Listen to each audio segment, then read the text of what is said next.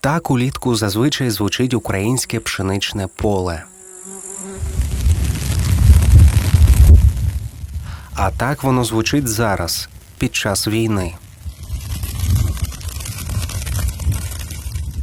Росіяни обстрілюють поля. Снаряди розриваються, підпалюючи суху стерню чи раніше стиглу пшеницю. І починається пожежа. Якщо загоряється пшениця, стіна вогню сягає близько 2 метрів у висоту, і до неї неможливо підступитися. Фермерам залишається чекати, поки все догорить і полум'я згасне. Повномасштабним вторгненням в Україну Росія вбиває не тільки українців, а й мільйони людей далеко за межами бойових дій, застосовуючи продовольчу блокаду та використовуючи їжу як зброю. Це 9-й епізод подкасту «Ще один день», і сьогодні ми поговоримо про українських фермерів та глобальну продовольчу безпеку. Україна – один із найбільших експортерів зерна, соняшникової олії та кукурудзи. До прикладу, кожна 5-та тонна української пшениці йде на випічку хліба до країн Близького Сходу, Африки та Південно-Східної Азії. Українські овочі у 2020 році експортувалися до 95 країн світу. Українськими фруктами ласували споживачі понад 100 країн. Через російське вторгнення ці обсяги значною мірою зникли зі світового ринку, що не могло не позначитись на цінах та доступності товарів на полицях різних країн. Деякі політики в регіонах Близького Сходу, Африки та Азії вже озвучують сценарії голодних бунтів, які викличе дефіцит продуктів харчування, а також здорожчання цін. І, до речі, ціни вже піднялися. Михайло Колісник – директор сільськогосподарського підприємства «Ягубець», що розташоване в центрі України. Наразі він не знає, чи буде сіяти озиму пшеницю у вересні. Це буде залежати від вирішення питання із портами. Як буде зараз ми в такому положенні, що зараз потрібно буде сіяти пшеницю озиму, там в вересні місяці, а у нас той вважаю, що ми там зібрали пшениці, він мінусовий, чесності рентабельності, там собівартість одної тонни пшениці, там 5,5 тисяч, а коштує вона там 4,5 тисячі. Як виходити з цього положення, ми ще поки не знаємо, реалізації немає, ціни немає. А ось що буде, якщо поля не засіють? Тому що воно не буде оброблятися, воно може обробляти через рік буде обробляти, через 2 роки його можна обробити буде і там далі сіяти. Там будуть проблеми, там якась буде забор'яненість, туди-сюди. В принципі, глобального такого нічого там немає. Люди остануться без роботи, без урожаю, відповідно, без хліба. І пайовики лишаться без орендної плати. Ми зможемо виплатити орендну плату за паї і так далі. Але ці ж договори, вони всі працюють, і вони цікавлять, що вони якось розуміють, що війна, але разом з тим вони всі питають, коли будемо платити орендну плату за паї. Продовження війни Росії на території України загрожує знищенням не одного врожаю, а одразу 3. По-перше, українські аграрії з проблемами експортують минулорічний урожай. Частково через те, що зерносховища знаходяться на окупованих територіях на півдні та на сході України, а також через блокаду морських портів у Чорному та Азовському морях. Вони були основним експортним каналом української сільськогосподарської продукції. Росія навіть не соромиться красти українське зерно та бомбить українські зерносховища. Є проблеми і з другим урожаєм, цьогорічним. Через зростання цін на нафту і газ, проблеми із логістикою, нестачу працівників сільського господарства, частина з яких пішла захищати нашу країну зі зброєю в руках, а також постійні обстріли росіян, проводити польові роботи подекуди фізично неможливо. Близько 22% усіх сільськогосподарських угідь України зараз окуповані росіянами, за даними супутника NASA Harvest. Окрім того, фермери на полях часто гинуть від мін, залишених росіянами. Руйнується сільськогосподарська техніка.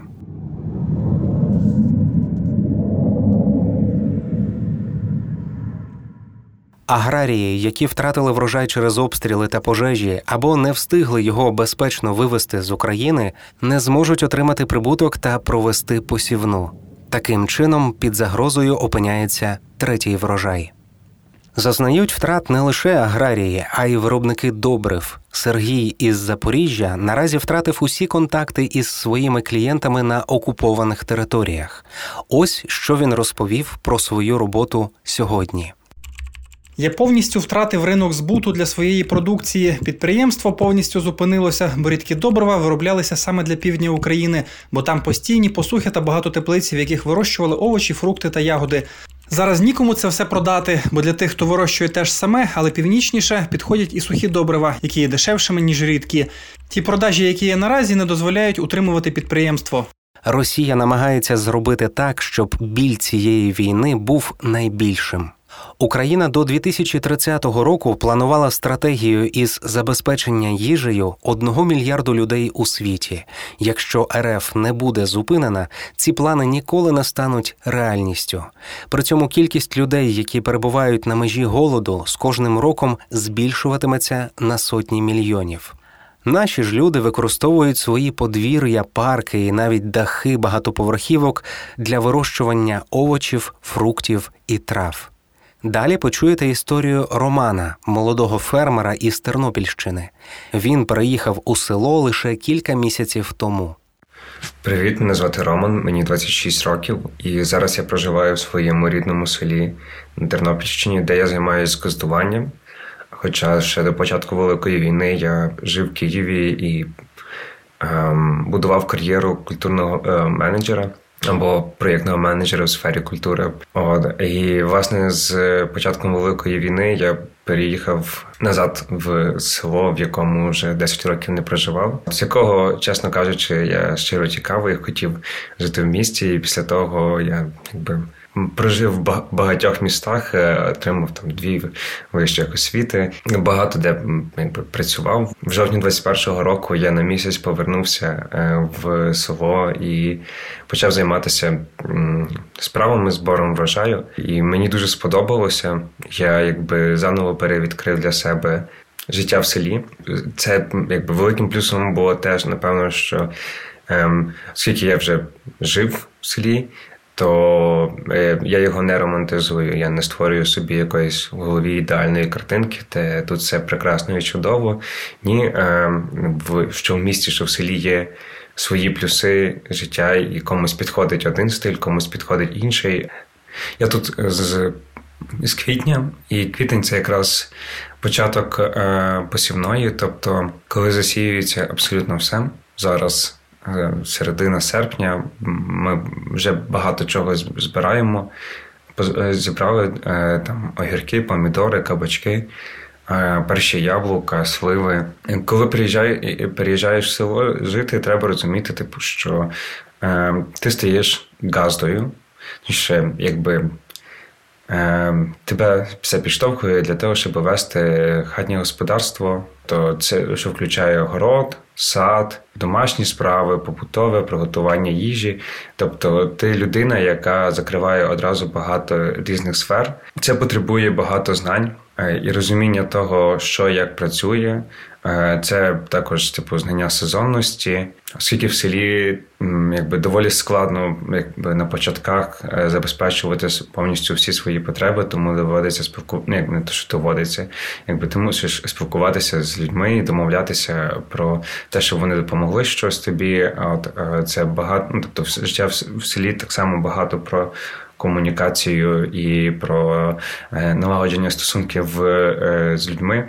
Як на мене, це доволі рівноцінно з проєктним менеджментом, бо десь так і почувається, але це не проєкт, умовно, який триває півроку. Це багаторічний проєкт. Інвестування – це багаторічний проєкт, коли ти розвиваєш своє хатнє господарство, починаєш займатися власною справою і намагаєшся якби покривати не тільки свої потреби, а ще й робити щось для середовища, для спільноти чи для там регіону, наприклад, в тому числі.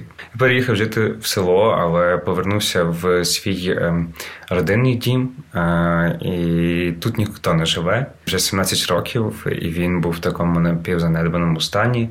І оскільки якби в селі в мене немає близьких друзів, більшість моїх близьких друзів появилися в моїй ері міщанства, життя в місті. Тому я, якби, окрім того, щоб навести певний рівень комфорту для життя в себе, тобто відремонтувати, я ще й зробив 2 гостьових кімнати, тому ціле літо приймаю гостей. І гості – це, бути чесним, також те, що мотивує мене розвивати своє господарство. Я розумію певну розкіш життя в селі зараз. Це тут не звучать повітряні тривоги. Трохи тихіше, менше світла, менше шуму, більше якби чогось реального. І я запрошую сюди гостей для того, щоб вони трошки, ну, якби відпочили, щоб, тому що війна триває довго. От, і рекреації, тобто певний якийсь відпочинок потрібен. Людям потрібен для того, щоб перезарядитися. І я взагалі якби дуже говорю багато про те, що людям потрібно відпочивати. І цей відпочинок, ну якби сон, це недостатній відпочинок. Це також людина має щось бути, зміна середовища для того, щоб перезарядитися, переключитися і продовжити далі працювати. А ось який тепер графік у Романа. І нові звички. Десь, напевно, з середини літа я почав переживати кардинально інший графік життя, аніж він складався в мене в місті. От, і він я тому розповів, напевно, про найбільш насичені дні, які в мене були цього року, коли я прикидався з досвіта для того, щоб зібрати лікарські трави. Після того в мене була косовиця, тобто теж, коли я скошував якусь частину території, скошував траву на якусь частину території. Після цього я їхав пити каву до своєї мами, яка живе також в селі, ну, якби живе в моєму селі, де ми визначали наші плани на день і координували їх, що ми будемо робити далі. От, можливо, це робота на городі, можливо, це прибирання, збір ягід, плодів. Робота тривала до обіду. Обід зазвичай в селі – це 1 година дня. І це вже дуже ситна їжа. Там вона завжди сезонна. Тобто те, що є, там, не знаю, коли сезон картоплі, ми там печемо картоплю, варимо її, смажимо, дуже багатьох різних видах їмо. От, так, сезон кабачків, грибів, помідорів, огірків, капусти. Насправді борщ є найбільш звичною штукою, особливо зараз, бо тому що якби всі овочі, які потрібні на борщ, ростуть на городі, і не варити цю чудову страву, ну, просто гріх. Після цього ми маємо сієсту. Ми відпочиваємо після обіду десь до 3:00. Це якби особистий час відпочинку, сну, хто чим хоче займається. От, і з обіду починається якби друга частина дня, коли ми продовжуємо працювати. Пізня вечеря і сон. Це такий якби день. Роман приїхав у село із цікавості, але тепер розуміє, що залишиться надовго. Я приїхав жити в село чисто з цікавості.